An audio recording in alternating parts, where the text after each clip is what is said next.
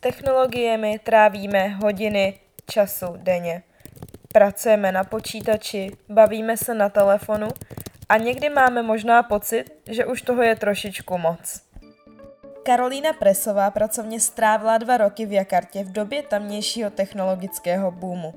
Právě tam měla možnost sledovat rostoucí negativní vliv sociálních sítí a her na rodiny, firmy i děti. Česku po návratu založila projekt Replug Me, který se již několik let věnuje vlivu online světa na náš život a společně s týmem psychologů pomáhá lidem najít k technologiím zdravou a smysluplnou rovnováhu.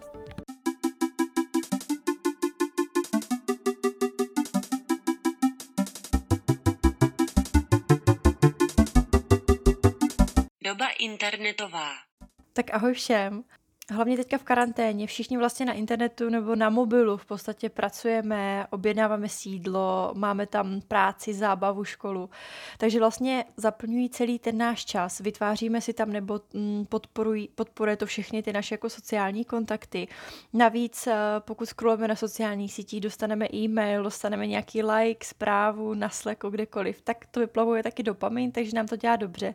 Takže tady ta kombinace těch eh, vazeb a toho, že v podstatě nemáme jinou možnost, možnost, jiné platformy, plus ještě s tím v podporou toho dopaminu, tak je, to dělá tak strašně náročný s tama odejít. Plus ještě samozřejmě, když odejdeme na den nebo večer v pět vypneme internet a řekneme si, tak už mě to nezajímá, nebo na internetu, tak teďka všichni jako nemělo by být na nějakém webináři. To znamená, cítíme i nějaký fear of missing out, nějaký FOMO, takže tady ta kombinace těch faktorů to dělá opravdu náročný. Co se děje s naším mozkem, když vědomě ignorujeme nějaké notifikace, když třeba víme, že nám přišla zpráva a my se ji rozhodneme ignorovat? Představte si, že notifikace nebo ta urgence zkontrolovat nějakou notifikaci, když třeba pracujete, soustředíte se na něco, studujete, je nějaká vlna, která se k vám blíží. A vy máte dvě možnosti. Buď do té vlny skočíte a užijete si ten dopamin a tu naplněnou potřebu těch informací a toho sociálního kontaktu. Ale i když trošku víte, že jste se zase vyrušili od něčeho, co jste potřebovali dělat, ale koupete se zkrátka v té vlně, ale s každou další notifikací, s každou další takovou vlnou urgence, do které vždycky skočíte, vždycky, když se objeví, tak se stává těžší a těžší to překonávat. Ta druhá možnost je, že si vytáhnete surf a začnete na té vlně zkrátka surfovat. Řeknete si, OK, přišla mi notifikace, ale ještě si posoustředím pět minut na tady tohle a houpnete se na té vlně. Potom přijde znova ta urgence a vy zase vytáhnete surf, jo, OK, ale teďka to není úplně to, co bych chtěl dělat, kam bych chtěl dávat tu pozornost, znova se zhoupnete na tom surfu, na té vlně. Takže vlastně jde o to v podstatě opravdu jako metaforicky řečeno, řečeno surfovat na těch vlnách těch urgentních notifikací věcí, které k nám přichází a vybrat si, kam chci dávat ty pozornost. A je tady dobré mít na mysli, že v okamžiku, kdy vám přijde nějaká notifikace a vy po každý tu notifikaci zvednete nebo tu zprávu si přečtete, tak spíš jako my jsme nástrojem v tom okamžiku toho telefonu, ne ten telefon je tím nástrojem, protože on vlastně určuje, co budeme dělat, kdy, jaké aktivitě se budeme věnovat. A nějaký typy, jak eh, lépe pracovat s tím, aby mě opravdu ty notifikace nelákaly? První řešení je nainstalovat si nějakou aplikaci, která zkrátka nějakým způsobem uh, mi zamezí v tomto kontrolovat, jít na určitý webové stránky, používat určité aplikace, ale je to krátkodobý řešení. Potom takovým jako trošku komplexnějším řešením je nastavit si nějaké hranice. Já mám uh, princip 3H, tři hranic eh, časových, prostorových a datových. Časové hranice znamená, že si vytipuju čas, kdy opravdu s tím telefonem nechci interagovat, nechci prostě um, kdy nechci být zkrátka online. To znamená, že si vytyčím čas třeba od 6 do 8 večer nebo někdy dopoledne, podle toho, jak vám to vyhovuje, kdy se potřebujete soustředit.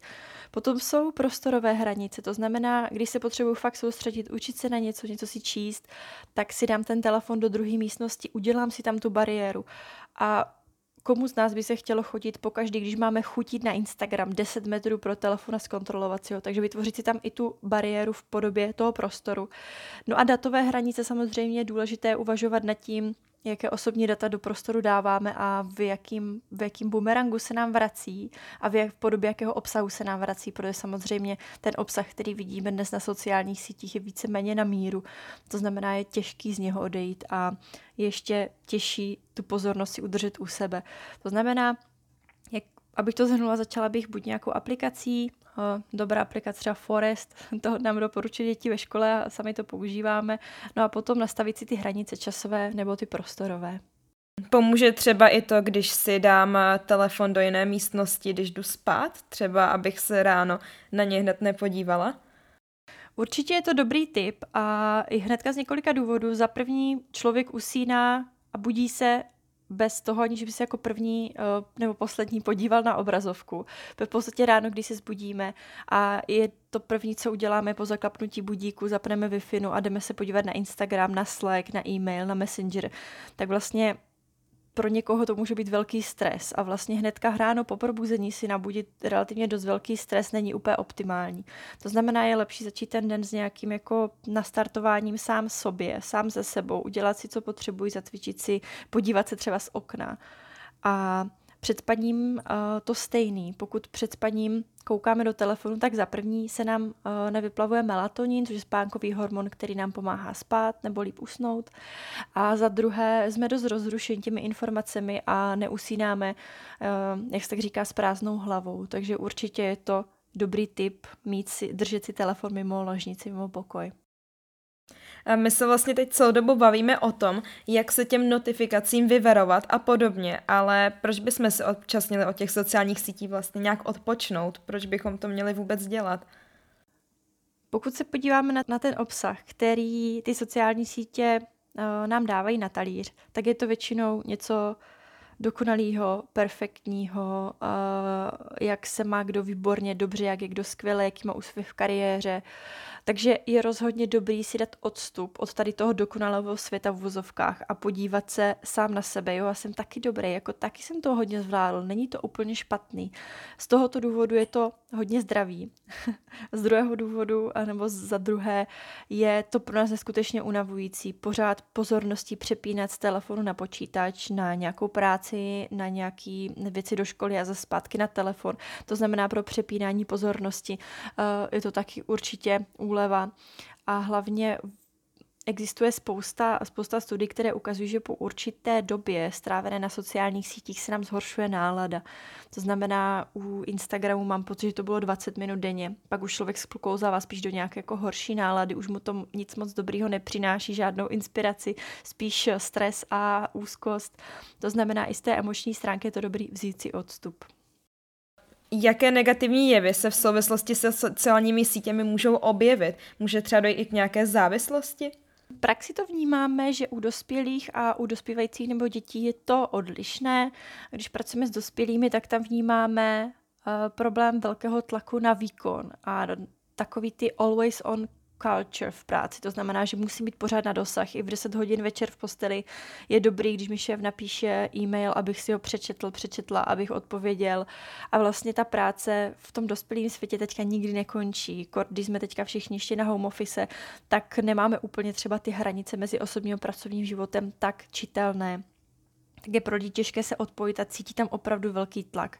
U dospívajících potom pozorujeme problémy s, s pozorností, mají velmi krátký attention span, uh, těžko se jim těžko si jim přečte třeba jeden odstaveček textu bez toho, aniž by si vzpomněli, že by chtěli si zahrát nějakou hru, šáhli po telefonu, nebo si šli, šli podívat na, na Messenger, taky dost u dospívajících pozorujeme zhoršený sebevědomí. A když se dětí právě nebo dospívajících ptáme, co jim sociální sítě dávají a berou, tak mezi tím, co jim berou, je velmi často zmiňovaný čas a sebevědomí. Že děcka právě v konfrontaci s tím dokonalým světem, světem sociálních sítí dost ztrácí pojem o tom, kdo vlastně jsou, uh, že jsou vlastně dobrý i tak, že jsou na dobré cestě, že se snaží dostatečně, protože ty sítě jim vlastně ukazují dost často ten opak. No a samozřejmě v čem vidíme, kromě takové té klasické závislosti, že takové riziko je jakási pohodlnost potkání, pohodlnost potkávat sám se sebou. To znamená, ono je jednodušší vzít si ten telefon, když mi něco je, když cítím nějakou blbou náladu nebo se nudím a proskrolovat si tam 20 fotek, místo toho, abych si řekl, ty a proč mám tu blbou náladu teda a koukal se z okna a řekl si, tak co bych s tím mohl dělat a proč se tak cítím, kdo mě teda naštval. Ale my často volíme tu jednodušší variantu a vzít si ten telefon, proskrolovat si to, kouknout se na seriál a vlastně zapomenout na chvilku na ty problémy. Takže to nepotkávání se sám se sebou vnímáme jako jeden z nejvýraznějších problémů. Může si třeba člověk na mobilu vůbec odpočnout? když eh, tam neřeší zrovna práci, ale třeba si čte zprávy nebo mm, se dívá na nějaký seriál. Dá se tomu vlastně říct, že je to odpočinek? Když se podívám na ten seriál, tak, eh, tak to scrollování nebo koukání na seriál je pro mozek další zátěž. Je to další informace, další věci, které musí zpracovávat. Takže i když se nám to zdá, jako že si teda sedneme konečně po celým tím pracovním dní a teďka si to proskrolujeme, uh, jako že tam cítíme tu úlevu, tak to úplně úleva pro ten mozek není. Ale pokud se díváme zase na seriál, který dobře známe, přátelé, Gilmorova děvčata, cokoliv, známe úplně notoricky, že víme přesně, co Joey nebo Chandler řeknou v tom daném okamžiku, tak tam si dokážu představit, že to může být relaxační pro člověka, protože ten mozek už vlastně to zná, je to něco repetitivního, to znamená, může to být jistý druh odpočinku. Ale pokud vlastně nám online práce a online studium přechází do online zábavy a nemáme vlastně vůbec večer tu zábavu offlineovou, nejdeme nikam ven, nejdeme si zacvičit, nečteme si papírovou knížku, nějak se neodpojíme, tak vlastně je to velmi unavující a vlastně jsme celý den jenom připojení a celý den konzumujeme nějaké informace. Takže rozhodně doporučuji si odpočívat a odpojovat se třeba hoďku, dvě hoďky denně, pokud je to možné i bez technologií. Uh, mohou technologie ovlivnit třeba i tu kvalitu spánku, to už tady vlastně částečně padlo, takže to, že třeba se před spaním podívám na mobil, může to nějak ovlivnit to, jak se vyspím? Má to tam, jak jsem říkala, určitě vliv té rovině eh, melatoninu, to znamená, um, nevyplavuje se nám tak dobře ten spánkový hormon a hůř se nám usíná. Když si vzpomenu na příklady třeba děcek ze škol, tak uh, v podstatě tam je takový jako cyklus, kdy oni leží v posteli 11 hodin večer a mají pocit, že jo, už prostě musím jít spát, zítra píšem písemku z matiky. Mají ale mobil vedle postele a teďka vlastně tím, jak zavřou oči, tak jim to nedá vlastně jako šrotuje jim to v hlavě a je to pro ně obrovský lákadlo, protože samozřejmě jako chtějí vidět, co tam je, chtějí si proskrolovat ještě pár postů na Instagramu. Takže ty mobil vezmou do ruky, začnou být unavení, jenomže tím, jak v podstatě nemají dostatek toho melatoninu nebo vlastně jsou rozrušení těmi myšlenkami, tak ho odloží, minutu čekají, nemůžou usnout, znova vezmou ten mobil do ruky. A tak to v podstatě se to třeba točí do dvou, do třech do rána. A pak vlastně usínají třeba vyčerpáním.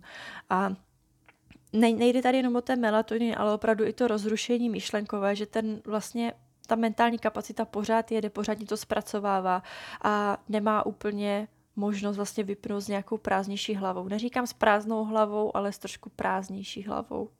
Za současné situace je spoustu z nás zavřených doma, ať už máme distanční výuku nebo home office. Eh, jak eh, se vlastně oprostit od těch eh, technologií ve volném čase, když ani nemáme kolikrát hranice mezi tím, kdy je to ještě práce a kdy už je nějaký náš volný čas. Tady právě, že je dobrý si nastavit ty hranice, jak jsem říkala, prostorové, časové a opravdu si vytyčit, kdy mám volno a kdy ne. Tady je to hodně o tom i říkat ne.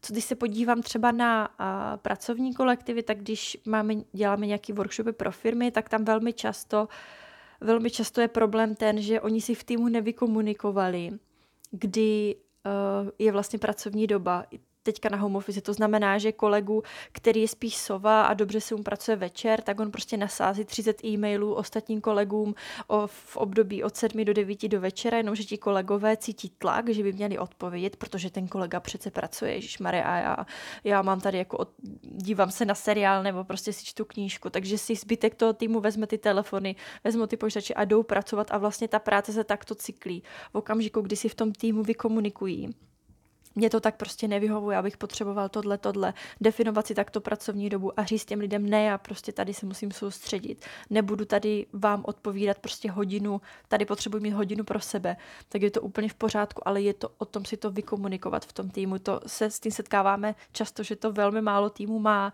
Vlastně do toho nějakým způsobem spadli do toho home officeu, nikdo si neurčil ta komunikační pravidla, žádné zásady a teďka se v to všichni vlastně motají a točí se v tom 24 hodin denně. Ale tady je důležité si dát ty hranice osobní doma, ale i v tom týmu, i v té práci. A hlavně dobrý je i si zamyslet nad tím, uh, pokud třeba co týče těch sociálních sítí, dát si tam nějaké hranice, tak je dobrá ještě teorie takzvané digitální zóny, kdy vlastně dobrý se ptát, když scrolluju třeba na Instagramu, na Facebooku, na Twitteru, kdekoliv, nebo na Clubhouse, když jsem, tak je dobrý se ptát, jestli fakt to chci vidět ten obsah, jestli prostě mě to pořád něco dává, anebo spíš cítím, že mě tam ta síť drží nějakými mechanismy. Je dobrý si dávat tady tuto distinkční otázku, abych si sama uvědomila, jo, pořád tam mám tu hodnotu, anebo ne, něco mě tam prostě drží, buď nějaký sociální tlaky, nebo drží mě tam ten dopamin, nebo cokoliv jiného.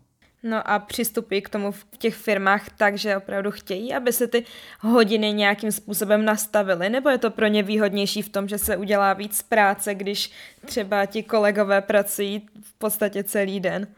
Ono se to zdá výhodnější teď z krátkodobého hlediska.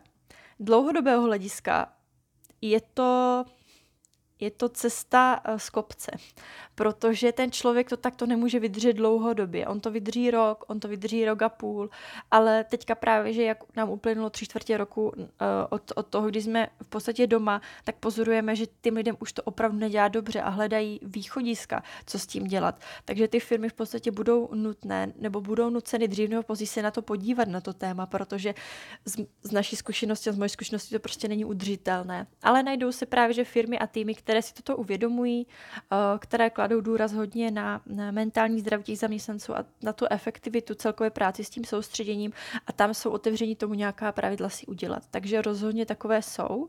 A ty, které vlastně to vnímají jako jako omezení té práce, že to třeba přitíží té firmě, tak eh, taky to úplně rozumím, taky takové firmy jsou, nicméně uh, možná sami za chvilku pocítí, že to je neudržitelný model pro ty zaměstnance být pořád na dosah úplně v, v každém okamžiku, i když ty věci nejsou urgentní. Myslím si, že už před covidem měli někteří lidé problém s tím, že si třeba neuměli ani užít víkend bez toho, aniž by byli na telefonu. Je to teď stejné, nebo je to horší, je to lepší, že by lidé pracovali opravdu i o víkendu, protože se zkrátka bojí právě toho, že třeba neod... Dokážu si představit, že je skupina lidí, která si tam dala to striktní vymezení, ne prostě o víkendu nebudu pracovat, protože využili vlastně nějakým způsobem tu covidovou dobu na nějakou kontemplaci, usebrání se do sebe, zastavení se nebo pozastavení se a udělali si jasné hranice. Takových lidí je spousta. Pak je druhá skupina, se kterými taky pracujeme, kteří pracují vlastně pořád i o víkendu. A i když o víkendu nepracují, tak si občas na ten e-mail jako mrknou, spíš ze zvyku, protože na tom e-mailu se může vytvořit taky nějaká forma, nechci říct závislosti, ale v vůzovkách závislosti, už to potřebujeme kontrolovat, dělá nám to zkrátka dobře z nějakých důvodů. Takže uh, pokud máte sobotu, sobotní výlet v přírodě, kouknete se na e-mail, kouknete se na Slack a vlastně vás to rozhodí, úplně vás to vyhodí z toho relaxačního módu, takže taky ten víkend není úplně dobře odrelaxovaný, od, odpočinkovaný. To znamená, uh, setkám se s tím dost často, ale i s tím druhým, že vlastně lidi si tam dali opravdu tu hranici, ne já na o víkendu na mobilu, prostě na e-mailech nebudu, vykomunikovali si to v týmu, ale jsou i taci, kteří té práce mají neskutečně hodně a mnohem víc, protože teďka, když jsme vlastně doma a komunikujeme hlavně online, tak uh, zrychluje se ta komunikace a zrychlují se ty požadavky. To znamená, že potřebujeme rychleji dodělávat ty úkoly a je to od nás vyžadováno, takže i ty víkendy samozřejmě tomu padají za oběť. Má třeba i nějaký vliv právě eh, třeba distanční výuka na studenty z hlediska toho, jak jako nakládají pak se svým nějakým volným časem, nebo se tam vůbec ten rozdíl jako neobjevuje mezi nějakým volným časem a studiem? Já v tom vidím, že to je hodně o individuálním nastavení, že někomu to líp pálí prostě přes den, ráno, někomu to líp funguje uh, mentálně večer a v noci, takže je dobrý si v té největší mentální kapacitě, pokud je to možné, pokud víte, že se vám nejlíp učí prostě dopoledne před obědem nebo večer od 6 do 12, tak si tam nastavit ten čas toho nerušení. To znamená v tom nejefektivnějším čase si nastavit ty hranice, ty bariéry toho, budu prostě offline. Pokud se učíte z počítače, uh, což má taky své nevýhody, a tak je dobrý tam nastavit třeba nějaké aplikace, abyste neodbíhali, neodbíhali na nějaké stránky, které vám to zablokují ty stránky, třeba self-control můžu doporučit, a dát si ten mobil mimo místnost. Co se týče třeba, toto mluvím třeba o studentech vysokých škol, co se týče děcek uh, na základkách nebo na středních školách, tak my se teďka setkáváme s tím, že jsou neskutečně unavené uh, unavené z té distanční výuky, ale nijak jim to nebrání v tom, aby dál nešli třeba ještě 6 hodin hrát Fortnite. To znamená, i tam ta únava je velká, ale setkáváme se opravdu s tím, že děcka řeknou, jo, my víme, že nám to dělá zle, my víme, že prostě to není úplně dobrý, ale já nemám prostě jiný východisko, já nemám co jiného dělat a jsou tam všichni. Takže, jak jsem mluvila před chvilkou o té digitální zóně, tak se s tím setkáváme u dětí hodně, že vlastně oni už neví, jestli tam chtějí být, nebo je tam něco spíš drží a tlačí. Tady je to zase o tom to uvědomit, jak to vlastně mám a říct, prostě když mě to tam nebaví, tak tam být nechci a jdu prostě pryč, jdu si skládat pusle, Lego nebo cokoliv. Mm-hmm. A můžou mít třeba i technologie vliv eh, na naše vztahy, ať už v rodině nebo partnerské vztahy? Ovlivně právě to, že jsme třeba na mobilu a nevěnujeme se našim povinnostem nějak eh, rodinou pohodu, řekněme? Uh, moc díky, že se na to ptáš, protože to je, mně přijde jedno z nejstěženějších témat dnešní době. Existuje spousta experimentů a výzkumů na to, které ukazují, že přítomnost telefonu, jak už na stole nebo v místnosti, narušuje hloubku konverzace. To znamená, představ si, kdyby my jsme se teďka spolu bavili, seděli bychom vedle sebe a já jsem ti chtěla něco, něco svěřit a chtěla jsem ti prostě jako pozdílet, co se mně děje a nebo jsem ti chtěla jenom povykládat prostě, co se mně dneska stalo, co jsem dělala a ty jsi poslouchala a najednou ti zazvonil mobil a ty jsi prostě koukala, co tam je, začala si tam na 10 sekund něco scrollovat úplně to naruší vlastně ten můj pocit, že se ti můžu svěřit, že ti můžu něco říct. A vlastně naruší to nějaký vztah. A představ si, že toto se děje v rodinách celkem denně, zažíváme to každý z nás, zažívá to každý z nás a zažíváme to velmi často. A v okamžiku, kdy se tento element často opakuje, že cítím, že mě ten druhý neposlouchá, že tam pro mě není, ne, že mě nevěnuje pozornost, tak ztrácí motivaci se mu i svěřovat potom dál. To znamená, oddalujeme se i díky tady tomuto. A nemluvím jenom o telefonech, taková ta zaplá televize v pozadí, Netflix, to je úplně to stejné, že tam není plná pozornost jednoho člověka k tomu druhému. A existuje takový uh, krásný citát, myslím, od uh, Karla Gustava Junga, že člověk necítí samotu kvůli tomu, že by byl fyzicky sám, ale kvůli tomu, že ostatní lidé nevěnují pozornost tomu, co ho zajímá, co je pro něho důležité. A toto je právě ta situace, která se nám všem děje. Takže toto asi tak těm rodinným a, a partnerským vztahům, s tím se potkáváme neskutečně často a když se na to ptáme všude možně, tak 99% lidí se vždycky přihlásí, řekne jo, toto prostě mě trápí, toto zažívám každý den. Takže i když ty technologie mají uh, moc a sílu nás přibližovat, třeba jako nás dvě teďka, teďka přes Zoom, tak mají, uh, mají občas tendenci, nebo mají často tendenci nás i oddalovat pokud to někoho trápí, jak o tom s tím druhým člověkem mluvit. Ono je hodně důležitý říct tomu druhému, jak se cítím. Ne, že vám to dělá špatně, řekla bych, že jako většina lidí řekne, prosím tě, odlož to, úplně mě to nevyhovuje, ale je dobrý toho člověka posadit na své místo a říct mu, prosím tě, když si takto na telefonu, tak já mám pocit, že tě nezajímám, že tě to vůbec nezajímá a mrzí mě to, zasáhlo mě to. Odkryt zkrátka to prožívání, ty emoce, které mám. A v okamžiku, kdy vy jste v té roli, v té opačné roli toho člověka, který se s někým baví a víte, že je něco urgentního, že vám někdo má prostě volat a potřebujete to zkontrolovat, tak je třeba dobrý říct, prosím tě, promiň, já teďka se potřebuji podívat uh, tady na ten e-mail a pak se ti hnedka budu věnovat. Vlastně informovat toho člověka o tom, co vlastně tam jdu dělat. Stejně tak s dětma. Toto jako toto slyšíme od děcek strašně často, že jim toto rodiči dělají. A oni to dělají zase rodičům samozřejmě. Takže je dobrý, aby rodiče taky řekli, dívej se, Klárko, teďka tady mám e-mail, potřebuji se na to podívat, potřebuji zavolat paní a za 10 minut budeme pokračovat a budeme se o tom bavit dál. Je dobrý toho druhého o tom vždycky informovat. To je v rámci nějaké základní digitální etikety.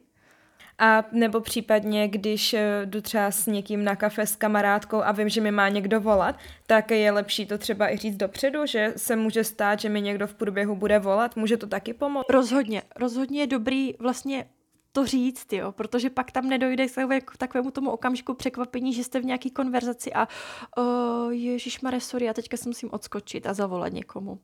Takže určitě. Já bych o tom asi informovala určitě.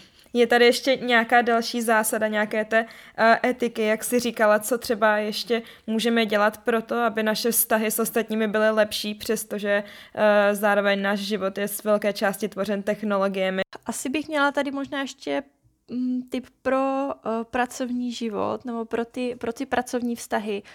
Uh, mně se třeba hodně dobře osvědčuje právě, když jdu na nějaký meeting nebo na nějakou schůzku. Teďka třeba je to všechno online, ale když to bylo fyzicky, tak uh, já jsem si vždycky dbala na to, abych neměla tam vůbec nikdy technologie, abych tam neměla mobil prostě na stole, aby ten člověk fakt, abych mu fakt věnovala plně svoji pozornost. A ono se to postupem času začalo ukazovat, takže ti lidi mě sami říkali, ty já nevím, čím to je, ale jako nějak se s tebou cítím líp, že se mě věnuješ. A to byl právě tady ten jako okamžik, kdy ti lidi nejsou schopní jako vědomě říct, co to, o čem to je, ale to, že si někdo hodinu prostě dívá do očí a dává pozornost jenom jim a nic jiného jim neodvádí pozornost, tak to ti lidi dokážou podle mě hodně vnímat. A ještě potom v té pracovní rovině kolegiální, tak teďka hlavně bych dala asi nějaký typy zase z naší zkušeností z práci ve firmách, kdy uh, lidé teďka onlineově budují hlavně ty kolegiální vztahy. Pošli to, udělej to, jo, tady máme meeting a není tam žádný takový ten small talk a proto je dobrý z pozice třeba manažera nebo tým lídra vzít si úplně normální telefon a zavolat člověku v týmu každý týden 10 minut tak co novýho, co vaše bytuška doma, co pes, byl na operaci, normálně se bavit jako lidi o těch lidských vztazích. Ty lidské vztahy teďka strašně pokulhávají v těch týmech. Ti lidi ztrácí mezi sebou nějakou konexi, nějakou empatii, důvěru a pak to samozřejmě propisuje i do té práce. Takže rozhodně myslet i věnovat, dedikovat čas budování těch osobních vztahů, nejenom těch kolegiálních. To jsem ráda, že jsi to načala, protože na to jsem se taky chtěla zeptat. A asi to zná každý, kdo během pandemie začal pracovat v nové práci nebo studovat novou školu, že vůbec nezná své kolegy nebo spolužáky. Jaké máš třeba typy, jak se s těmi lidmi seznámit a v situaci, kdy nemůžeme jít normálně třeba společně nikam do hospody a podobně? Tady je trošku komplikovaný to, že pokud si úplně v novém prostředí, kde ty lidi vidíš pouze online, tak máš pocit, že když řešíš nějaký problém, že si na to vlastně úplně sama že nikdo jiný ten problém přece neřeší, nikdo jiný jako to nevidí tak, jak ty, protože tam nemáš tu emoční nějakou sounáležitost s těmi lidmi. Takže nemám tady úplně nějakou jako osvědčenou, osvědčený typ, který bychom už měli vyzkoušený, ale já bych asi udělala to, že bych si vybrala třeba jednou, jednoho člověka z chatu nebo z nějaké eh, studijní skupiny nebo v týmu a prostě bych se ho zeptala, jestli si můžeme zavolat a vlastně ho chtěla poznat blíž aspoň přes telefon. Jako se snažila s jedním člověkem takový vztah si vybudovat, abyste tam měli vzájemně nějakou kotvu i tu lidskou. Podle mě je to hodně důležitý všichni to známe, když jsme chodili na výčku, tak si někomu postižovat, to je prostě někdy jako lepší jak, jak dvě čokolády. Takže, uh, takže asi bych se snažila tímto způsobem. My jsme tady teďka se celou dobu bavili v podstatě tak trošku negativně o tom, co nám všechno technologie berou a podobně, ale je asi podstatný si říct, že spoustu věcí díky nim vlastně můžeme, že si můžeme třeba dneska zavolat a povídat si. A tak bych se chtěla zeptat, jak si můžeme vybudovat nějaký zdravý vztah technologiím? Jo, dík, že to tak, uh, že to tak zmiňuješ, protože já za mě osobně já jsem technorealista a já v, tí, v těch technologiích vidím ty pozitiva, ať už je to na bázi každodenního života, GPS a e-maily a uh, re, recepty CZ nebo jakýkoliv jiný stránky, které mě pomáhají nějak žít ten život, ale uh, vnímám tam to, že ty technologie můžou být úplně super, dokonce Instagram může být super, TikTok může být super, pokud znáš tu hodnotu a pokud víš, máš ten záměr. Eh, když dám příklad, pokud uh, máme třeba um, studenta nebo žáka, který krásně prostě fotí, nebo nemusí krásně fotit, prostě fotí, rád fotí fotky, tak Instagram pro něho je skvělým nástrojem na inspiraci, v budování si nějaké galerie a vlastně rozvíjení toho, toho fotografování. To je úžasný nástroj no, pro, pro designéry, architekty, jo. to je prostě pecka. V okamžiku, kdy tam mají ten záměr, kdy ví, co tam jdou dělat, proč tam jdou. V okamžiku, kdy tam ten záměr není a je to jenom pasivní trávení času, tak to samozřejmě se zhoupává spíš do těch negativních aspektů. Takže já bych si tam hledala určitě tu hodnotu, a Uh, jak říkám, každá digitální platforma má svoje pozitiva, ale za těmi pozitivy si musíme jít a hlídat si ta negativa a ty umět nějakým způsobem odstřihnout, pokud je to možný. Tak jo, tak já ti moc děkuji za rozhovor a za to, že jsme si mohli popovídat o online životě a doufám, že zase někdy naslyšenou. Děkuji moc krát za pozvání.